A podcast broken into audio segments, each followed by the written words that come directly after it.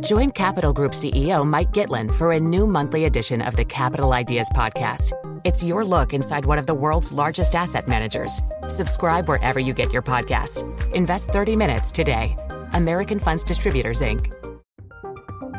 From Silicon Valley to Wall Street, the promise and perils of artificial intelligence are playing out on the world stage.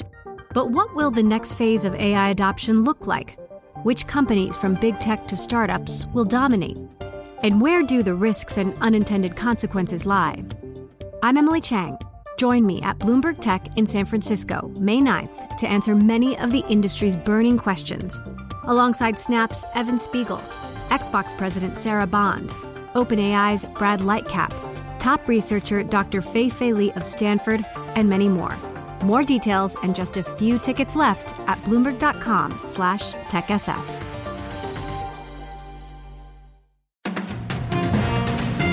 Good morning. I'm Brian Curtis. Here are the stories we're following today. The FTC is poised to pause its Microsoft Activision Blizzard merger trial, and that will open the door to settlement talks. More from Bloomberg's Denise Pellegrini.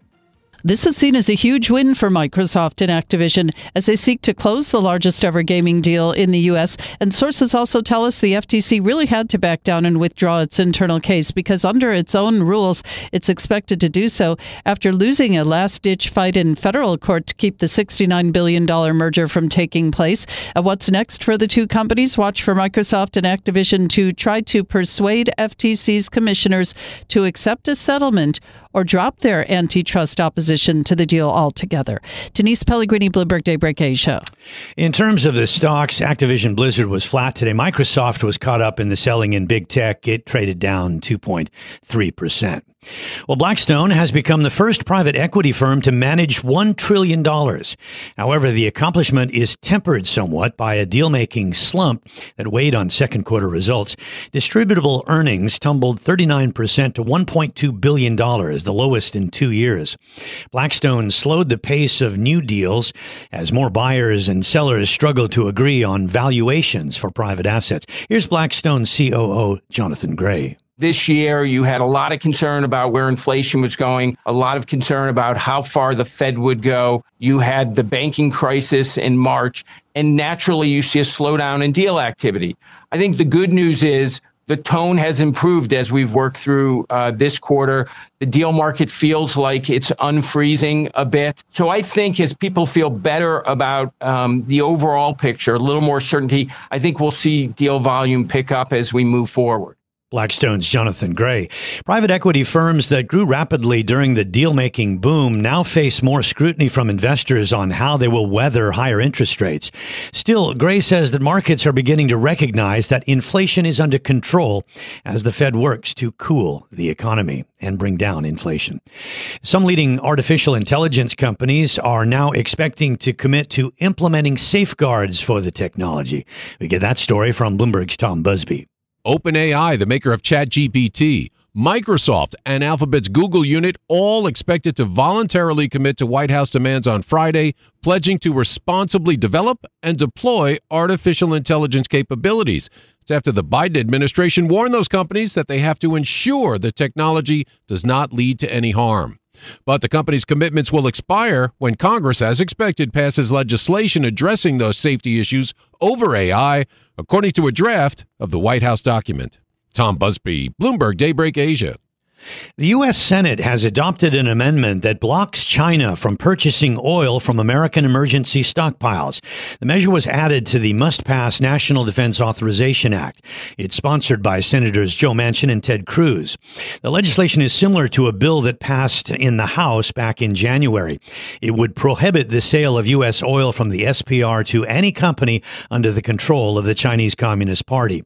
Senator Manchin said the Senate version also bars the sale of oil to Russia, to North Korea, and Iran. The U.S. Senate is hoping to finish the bill before the August recess. Taiwan Semiconductor has cut its annual revenue outlook and has delayed the start of its Arizona plant until 2025. That story from Bloomberg's Joanne Wong. The surprise cut in revenue for this year sends a warning to investors. It suggests that despite the boom in AI, the global electronics slump may persist for some time. Add to that the delay of the planned Arizona project. That will be worrisome for Washington as it tries to establish a more robust chip industry at home. TSMC chairman Mark Liu said the company faces several challenges at the U.S. facility. That includes a shortage of skilled workers and higher expenses than in Taiwan. This all comes on the heels of TSMC's financial results. The chip chipmaker now projects a 10% fall in sales this year versus previous guidance for a single digit decline. In Hong Kong, I'm Joanne Wong, Bloomberg Daybreak Asia. A few other stories to keep in mind. We'll get the Japan CPI numbers out this morning. That will be of interest for sure. Uh, the headline at 3.2%. Uh, that's the estimate for core if you strip out energy and also food. That's expected to be as hot as 4.2%. And we'll be taking a closer look at Taiwan semi as well.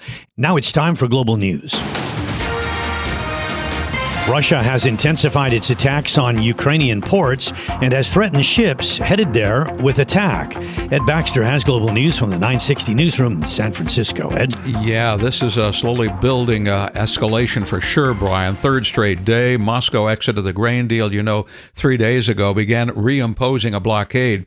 UN Secretary General Antonio Guterres says the attacks have implications that go far beyond Ukraine. Hundreds of millions of people face hunger, and consumers are confronting a global cost of living crisis and they will pay the price. As well as food supply, diplomatic relations, a Russian bombing has also damaged the Chinese consulate in Odessa.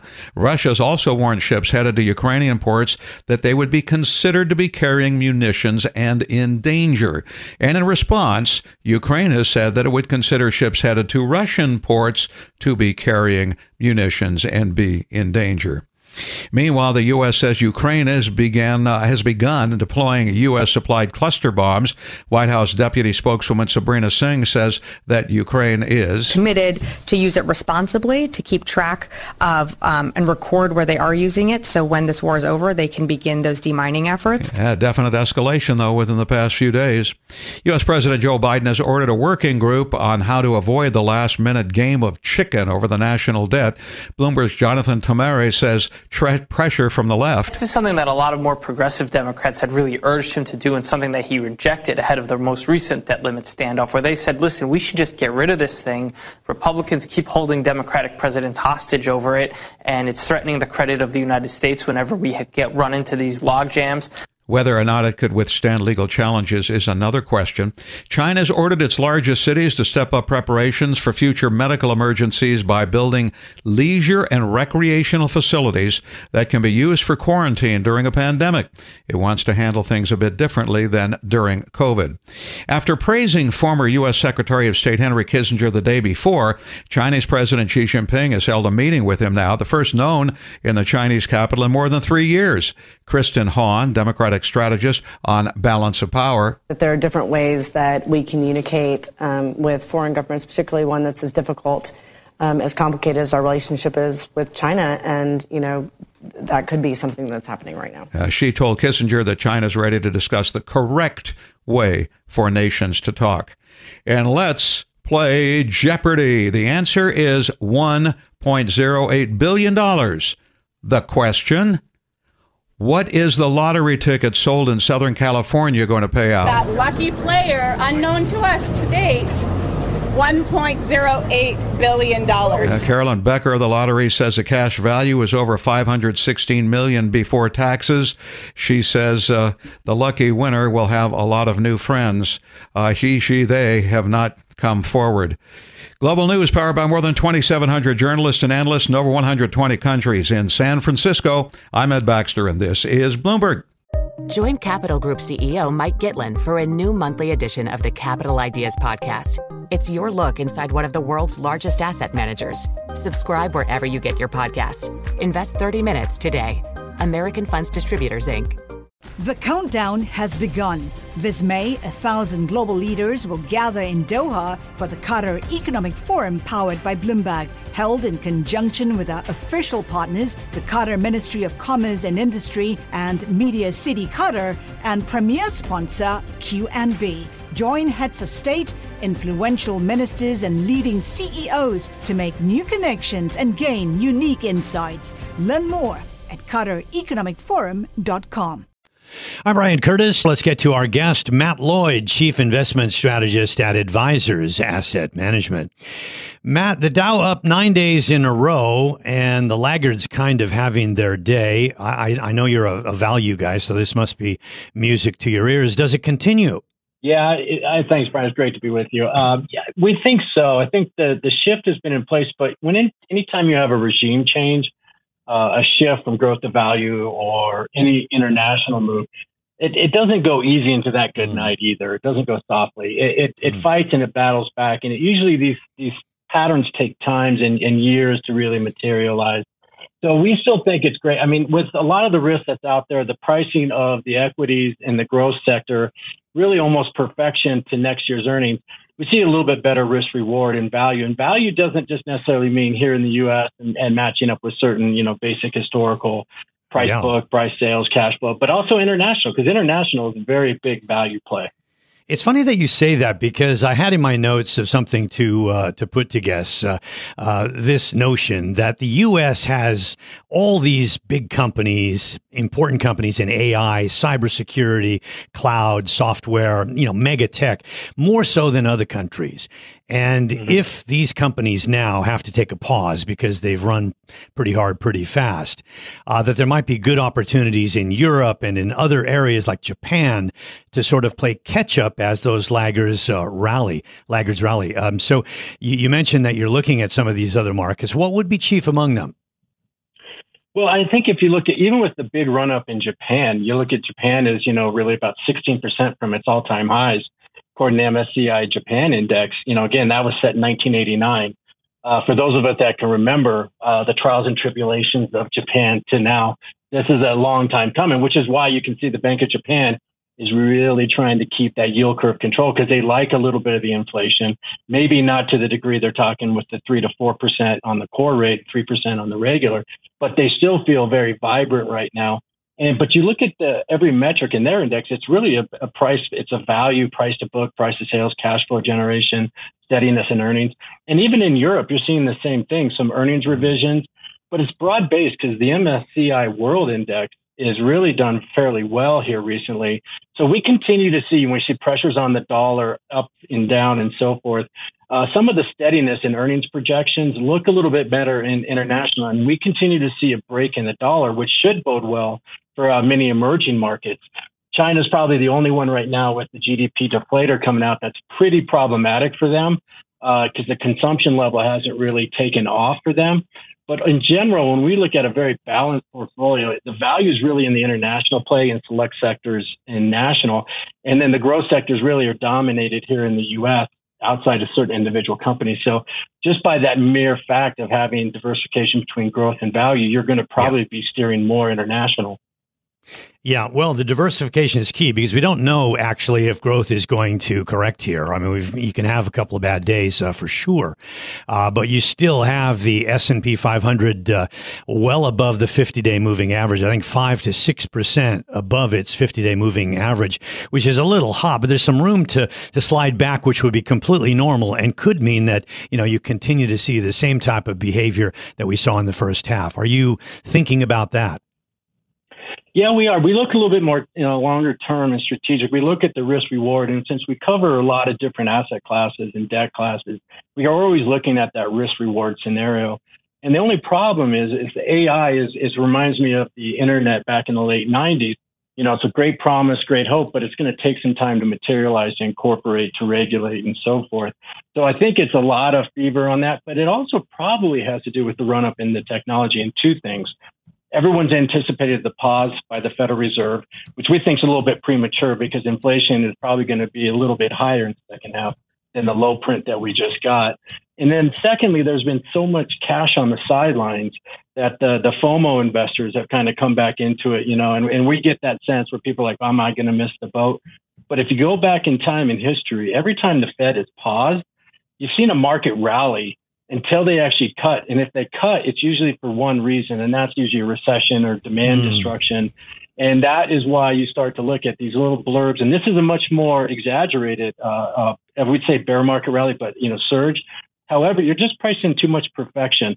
So again, when we look at it, we're not against growth and so forth. We just have dialed right. it down a little bit and been more selective. Okay. And I think the value side gives you a little bit more predictability.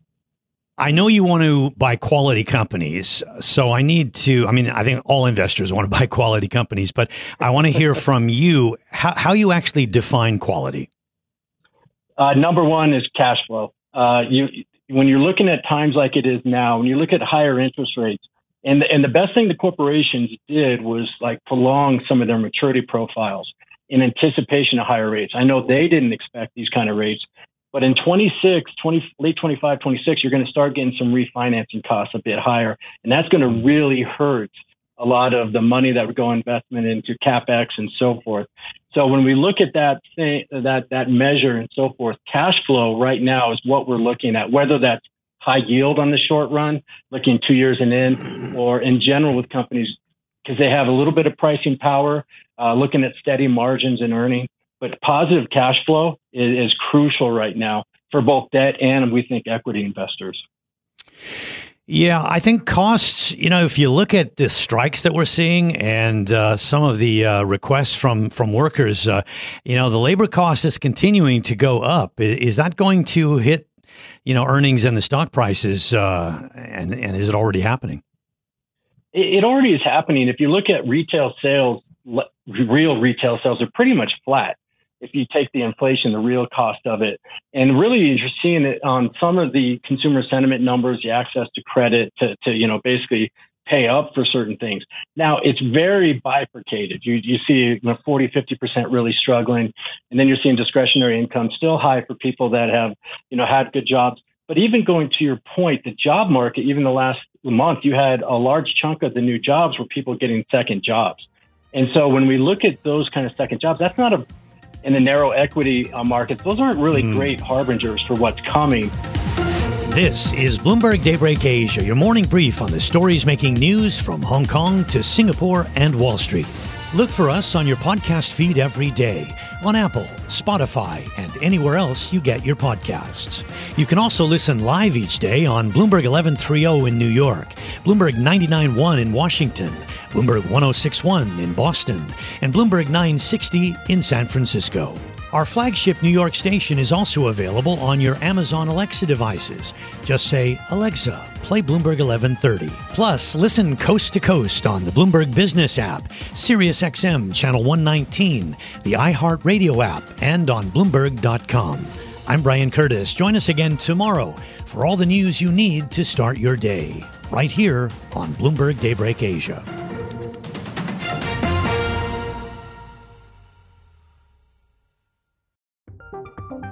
From Silicon Valley to Wall Street, the promise and perils of artificial intelligence are playing out on the world stage.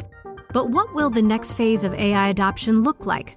Which companies, from big tech to startups, will dominate? And where do the risks and unintended consequences lie? I'm Emily Chang.